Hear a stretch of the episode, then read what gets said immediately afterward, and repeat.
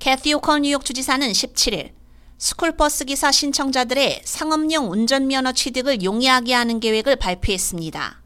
호컬 주지사의 지시에 따라 DMV는 스쿨버스 기사 신청자가 상업용 운전면허증 도로 시험에 under the hood 구성 요소라고도 하는 엔진룸 구성 요소를 건너뛸 수 있도록 하는 연방 면제를 시행했습니다.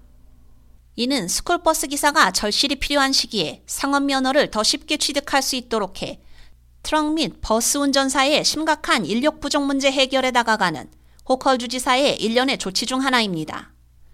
호컬 주지사는 우리 아이들을 수송하고 돌보는 일은 매우 중요하며 뉴욕주 전역에 더 많은 운전자가 필요하다는 것은 당면 과제라며 이 간단한 변화는 더 많은 뉴욕 시민들이 스쿨버스 운전사가 되도록 장려할 것이며 많은 사람들이 안전을 해치지 않으면서도 학생들을 지원할 수 있는 기회가 될 것이라고 말했습니다. 스쿨버스 운전기사 부족은 뉴욕뿐만 아니라 미 전역의 심각한 문제로 교사 부족 문제보다 더 만연해 있습니다. 스쿨버스 운전기사 부족은 학생들의 학습에 직접적인 영향을 미치게 됩니다.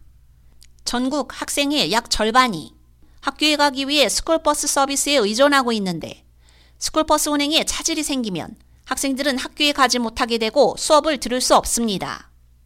한 조사에 따르면 학교 출석률과 학업 성취율은 대체로 비례하는 것으로 나타났습니다.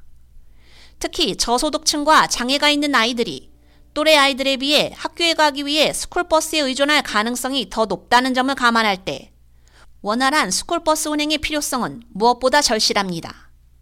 이번 면제는 연방 자동차 운송 안전청에 기존 스쿨버스 검사 및 유지관리 기준이 계속 적용됨에 따라 안전을 유지하면서 주에서 더 많은 버스 운전자를 고용할 수 있도록 돕기 위해 허용되는 것입니다.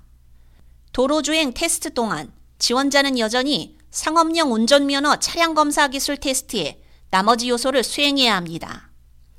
오는 11월 27일 만료를 앞두고 있는 이 새로운 상업용 운전면허 소지자는 스쿨버스만 운전 가능하고 뉴욕주에서만 운전하도록 제한하고 있습니다.